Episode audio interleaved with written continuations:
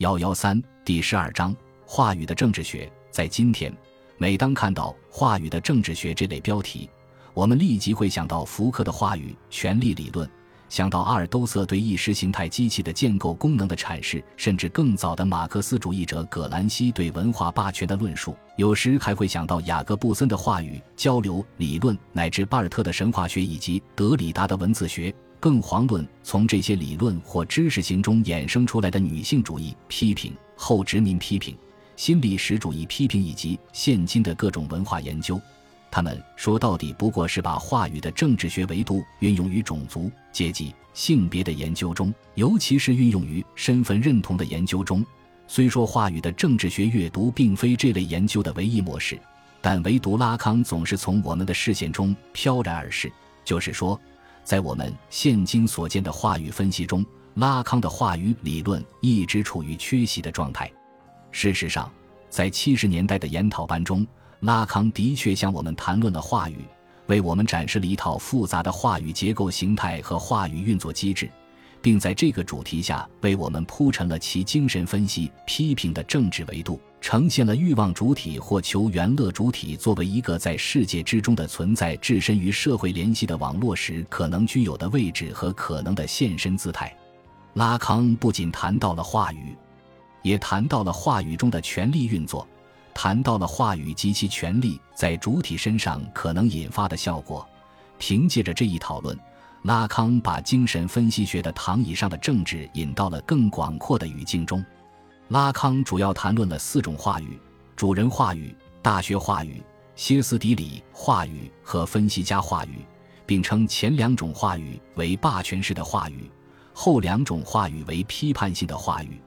初看之下。这一切并没有什么新奇之处，他不过是说出了一些人尽皆知的常识。因为经历了结构主义思维的洗礼之后，我们都知道，但凡与语言或言说有关的行为都可以称为一种话语行为，而但凡有话语的地方，就必有权力的运作；但凡有权力的地方，也必有权力的反抗。总之，话语、权力、反权力已经构成了一个相互依持又相互激发的三元结构。现在，拉康又在精神分析学的语境下向我们谈论话语的问题，只是为了重复这样一个常识吗？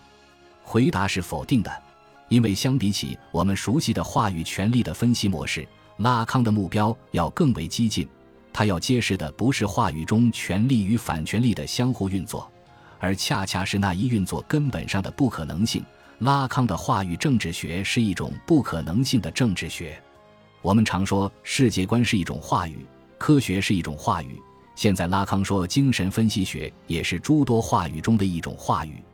可他又明确地把这种话语与前两种话语区分开来。按照他的理解，世界观和科学是一种总体性的话语。以福柯的术语来说，那是一种以权力配置支撑其运作的霸权式话语。总是力图以总体化的技术和排他的逻辑来回应或规约世界的一切问题。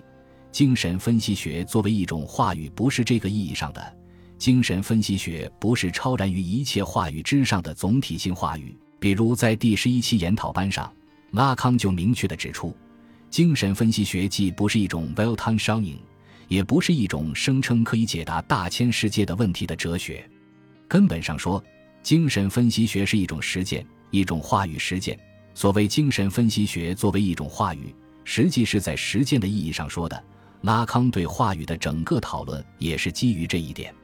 的确，相比起福柯在话语问题上所展现的绝世的才华，极富穿透力的知识激情与现实关切，拉康对话语的讨论更像一种单纯的智性操练，自大、自恋而且狡黠。尤其他的逻辑演示总是散发出一种异样的味道，令你难以下咽。